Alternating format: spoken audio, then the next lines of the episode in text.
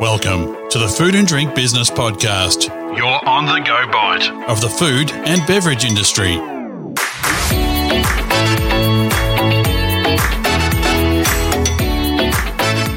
Welcome, folks, to the Food and Drink Business Podcast. My name's Grant McCarran, and today I'm once again joined by Kim Berry, the editor of Food and Drink Business and the host of this show. G'day, Kim. How are you doing today?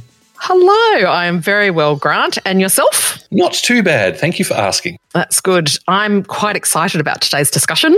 Do you know why? Do tell because it's about, uh, and look, you know, hashtag not sponsored, hashtag uh, journalistic integrity, hashtag journalistic impartiality.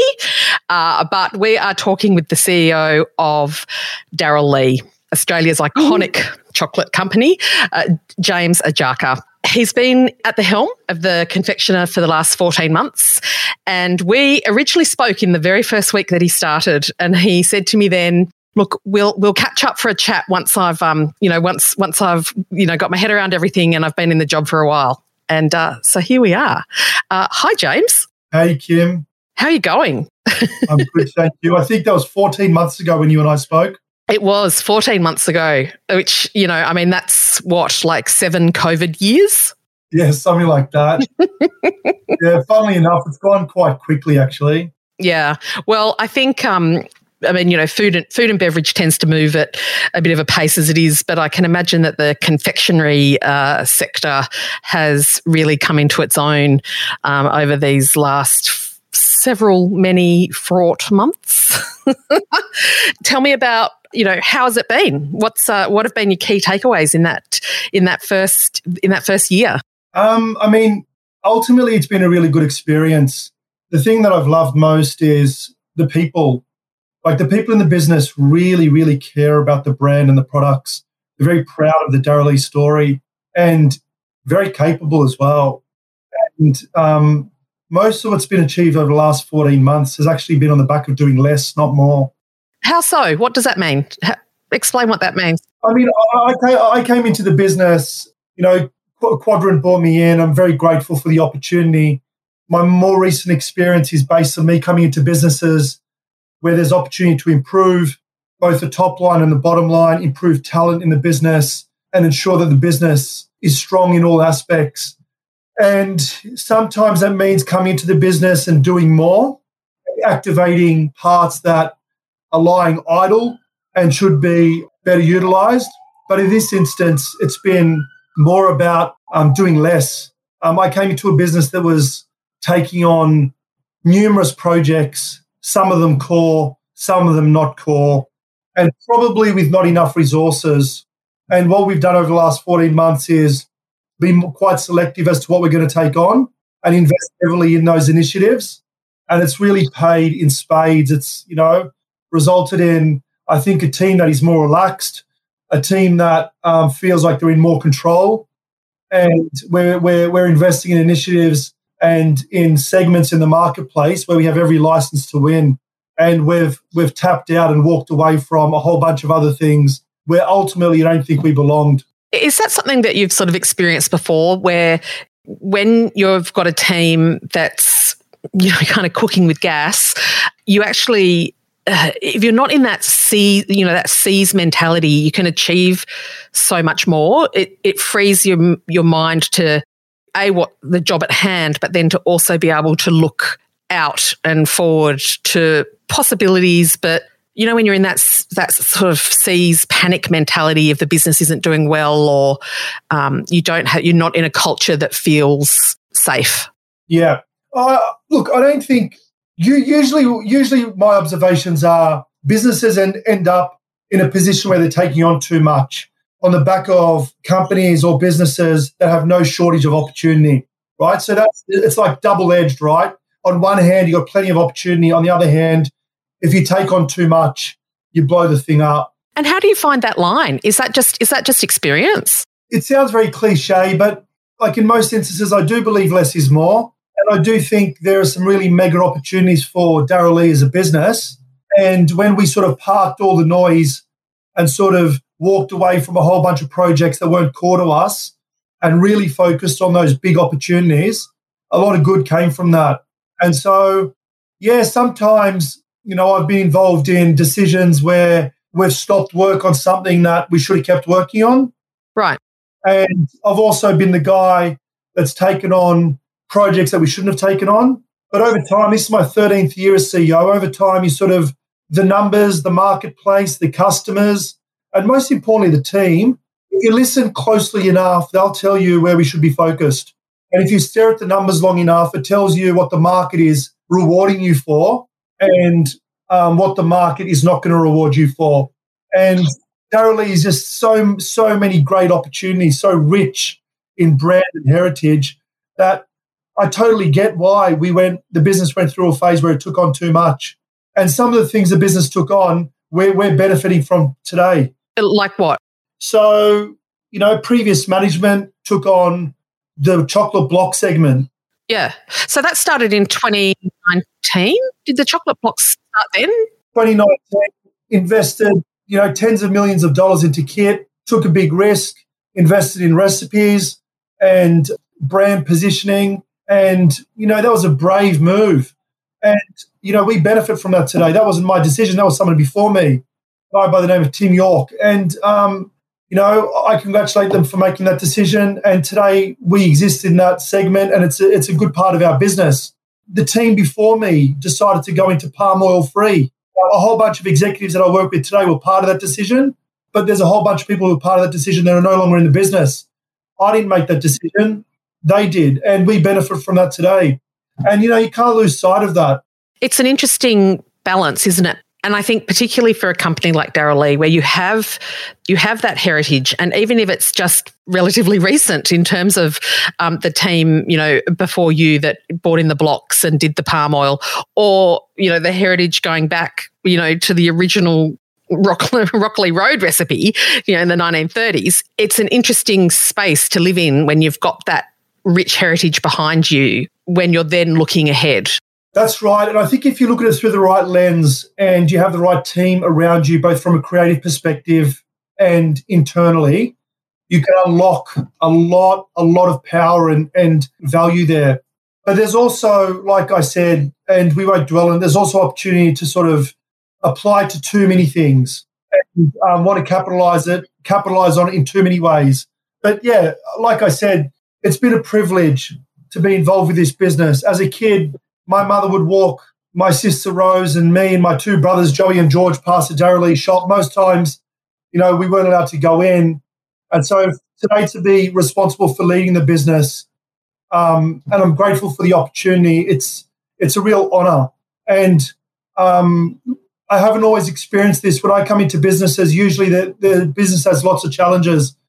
And maybe it's around um, talent within the business and how talent are managing the business. But in this instance, I got to say to you, the people very capable, very caring, and you know, the, the, the big insight has been do less, not more, and really invest in those initiatives that we're focused on. Yeah, and what are some of those initiatives? If you if there are some that you can you know share and go into. Yeah, of course. We play in a number of segments, but we break it down. We're, in, we're, we're the biggest black licorice player in the USA. We're the biggest black licorice player in New Zealand and um, we're the we're the biggest licorice player in Australia. And um, I think over the next six months, you will see us heavily invest in that segment and really bring that category to life because we're 85 to 90 percent share in Australia. We're 90 percent plus in New Zealand, um, and so the category relies on us in, in constantly focusing on how we can grow that category. We're also one of the top players in bites, bites and balls in Australia through our bullets and our BBs. What a what a what a category. Bites and balls. Bites and balls. I mean, come on. yeah, yeah, yeah. Um, I'm the line manager. Yeah. Bites and balls. Yeah, yeah, yeah, yeah. You know, between all sorts and bullets and um, the BB range we have, just so much, so much innovation for us to, to realize in those segments.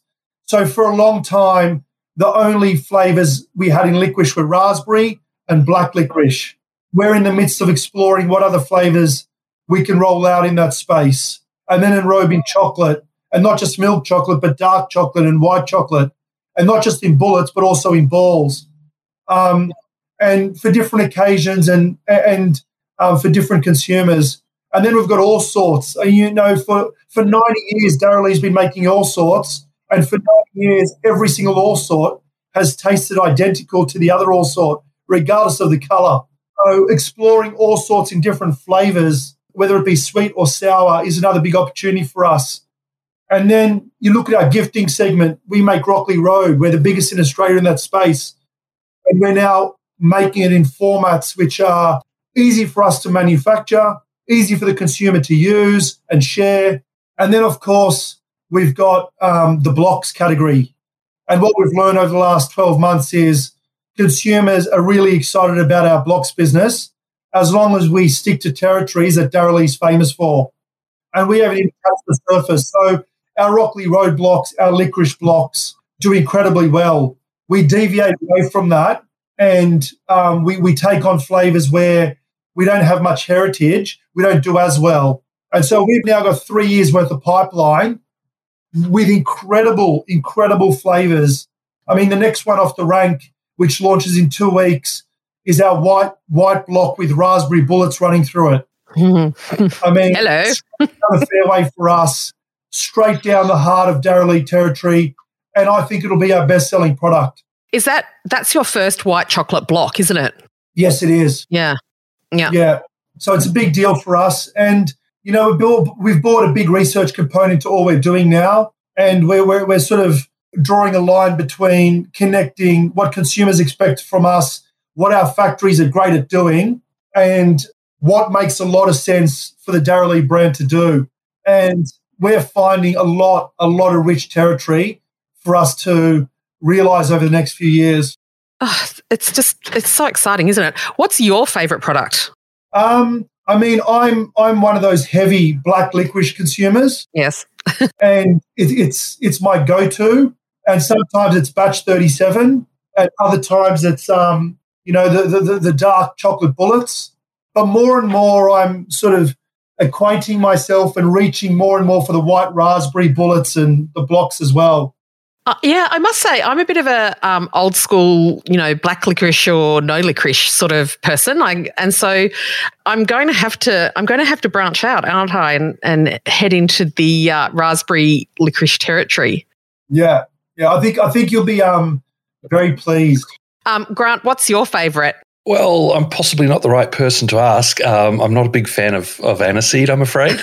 well, no, uh, like in, Dar- in Darrell Lea, so there's plenty of other, like, you know, options. Yeah, I know, but you're just so engrossed with licorice at the time. I'm like, oh, no. Um, I, I, honestly can't say that I have a specific favorite, but um, I do love uh, most chocolate confectionery that I can get my hands on. Um, which is one of the reasons why I don't really go out and eat a lot of it because I know that you'd be seeing a heck of a lot more of me if I did.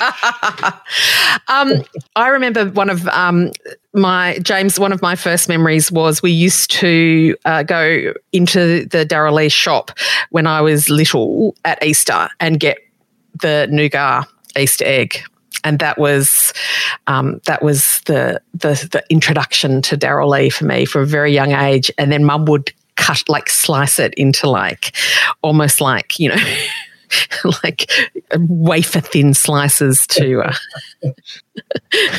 which was you know that part i didn't enjoy so much. But the actual the actual memory of it was fantastic. Um, so how many people are in the how many employees does the business have?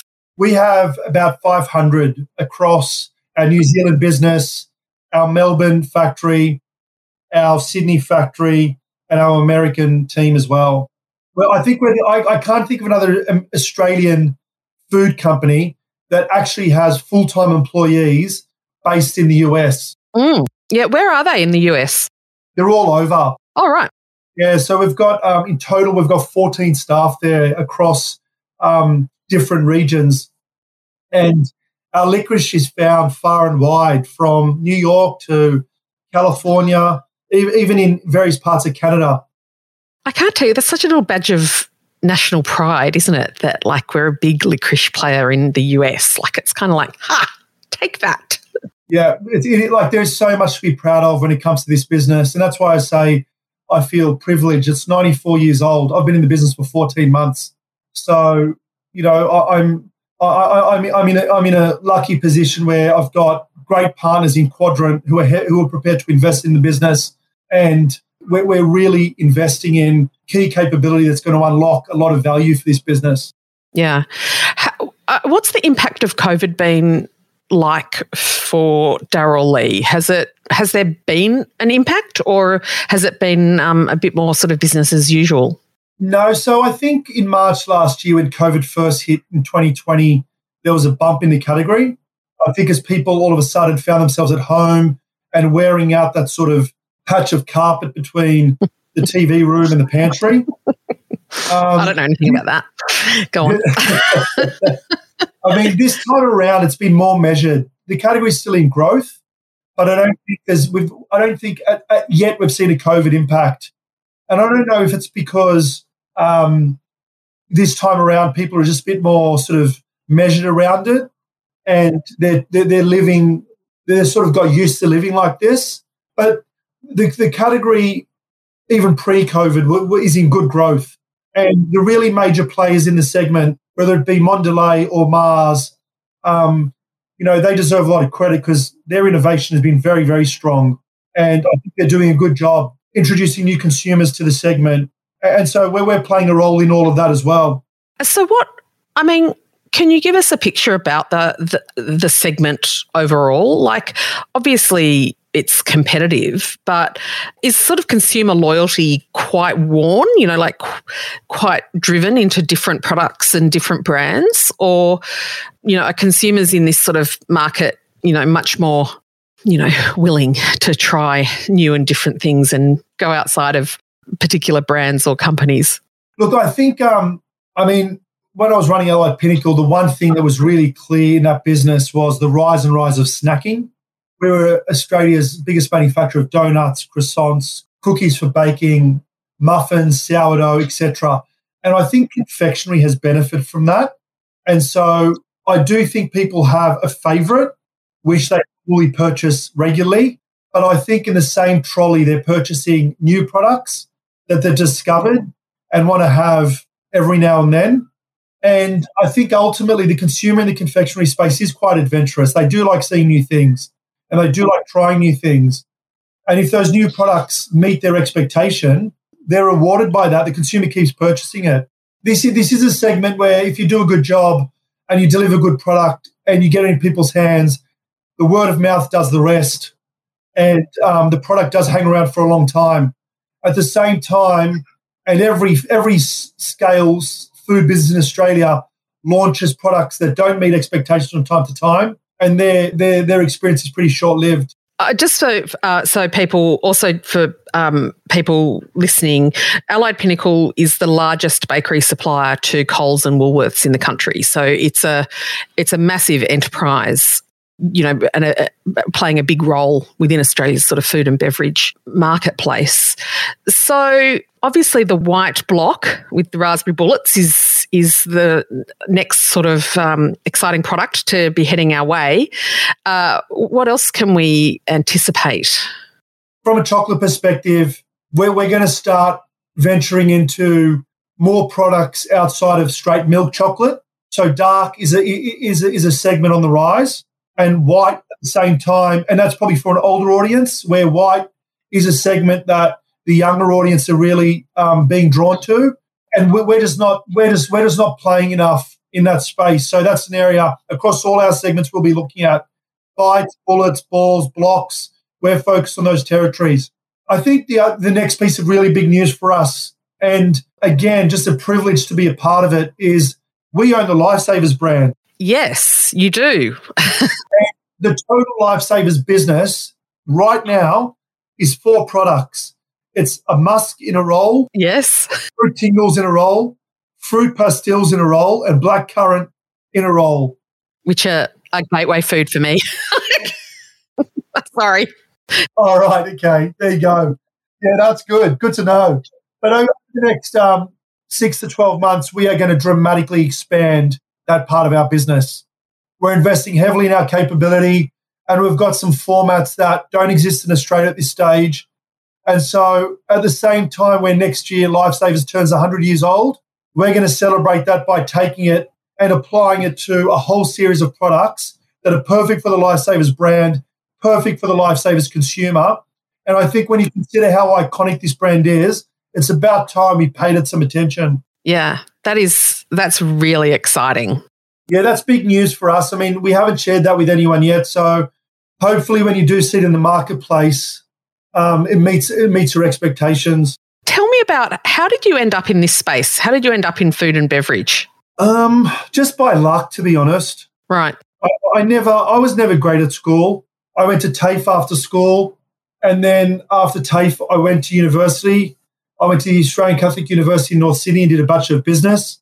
I think I was one of two Catholics there. um, and then I worked with a couple of guys called Mark and David in a in a small boutique sort of marketing agency, and um, through them, um, I got to work with a different firm on a whole series of um, initiatives with the boxer Kostya Tszyu Ah, at the height of his career. And then through that, I got to meet Tim Pethick, the founder of Nudie. Um, he joined forces with Andrew Bonetta and David Gordon. And um, they asked me to be employee number one. I got um, options in the business. I was the head of sales and marketing for six years. So I watched that business go from almost, you know, very, very little sales. yeah. And then in 2009, I became the CEO of that business. By that stage, I'd also finished an MBA. I'd met Kathy. I had two daughters by that stage. And then, you know, I ran Nudie for six years. I was very lucky that Andrew Bonetta and his family taught me a lot about manufacturing and really heavily invested in me. And Tim Pethick, I learned a lot from him from a marketing perspective. And then we successfully sold Nudie. We did very well out of that. And I got approached by Pacific Equity Partners. Rickard Gardell said, Hey, do you want to invest with us and run Pinnacle Bakery for us? And, you know, the rest is history. I did that for two years. We then bought Allied Mills and we turned the business into a company called Allied Pinnacle. Pinnacle. Yeah. Uh, almost a billion dollar turnover, 50% flour, 50% Gosh. frozen bakery. I mean, crazy journey, Kim. I mean, I From when you started at Nudie and, you know, there was what, two desks and a truck, you know? Yeah, yeah, that's right. Yeah. Very, very blessed journey, very lucky. A lot of really remarkable people heavily invested in me.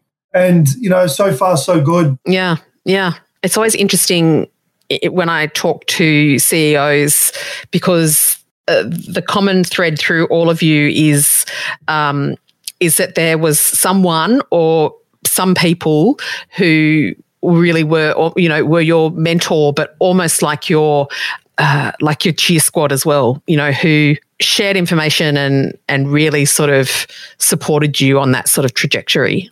Yeah, I have definitely experienced that. And I- think if you take, if you're, if you're serious about not letting people down and you're serious about grabbing opportunities with both hands, when people believe in you so much and give you those opportunities, you just don't want to let them down. For me, that's been a big motivation. But also, I'm a people person, and I think I'm a much better CEO today than I was 13 years ago. And what I've realized along the way is, you know, when, when you have good people who really care about the business and they're capable, then just embracing them as much as possible, supporting them as much as possible in the same way I was supported. And sometimes it's tough love, but everyone knows where they stand. But just giving them the support and believing in them in the same way that people believed in me has been a big learning for me. Yeah, yeah. I think that's a great place to put a line under it, don't you think? Is that? I mean, I think that's a it's it's been like a whip it quick conversation about a, a dynamic, fast moving company and the, your learnings along the way, and um, you know your knowledge sharing is generous and thoughtful. So thank you so much. Thanks so much, Kim. Appreciate it. Well, thanks, James. Thanks, Kim. That's been a great discussion, and I am now totally salivating for chocolate. So well done. um, may have to go and get some of that dark chocolate. Good to hear.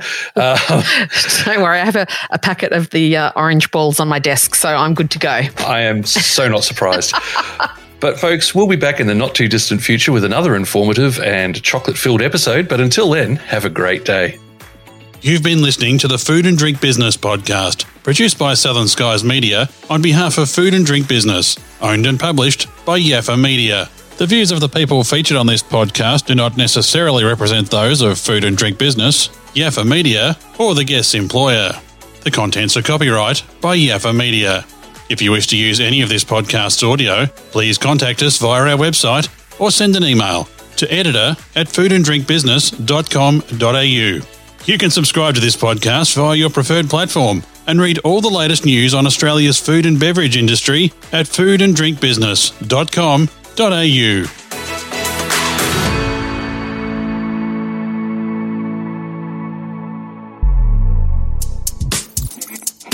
You've been listening to a Yaffa Media podcast. Southern Skies Media.